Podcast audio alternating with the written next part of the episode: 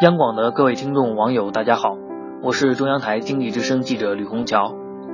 一花一世界，一叶一菩提。我们经常听到这样的说法。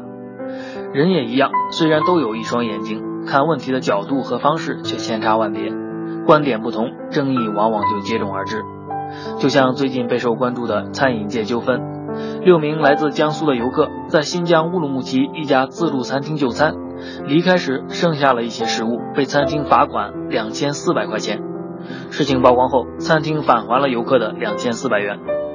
虽然和解了，但显然双方都觉得自己挺委屈。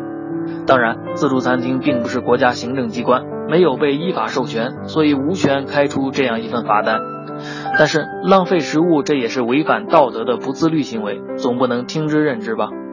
有分析认为，要想在不违法的前提下减少浪费。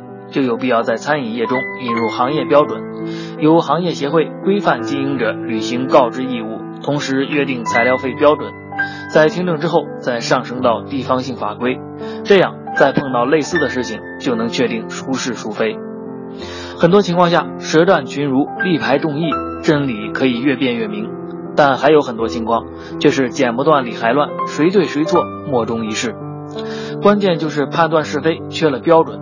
如果事情可以有一个明确的标准来约束的话，也许就会减少很多不必要的纠纷。祝大家晚安。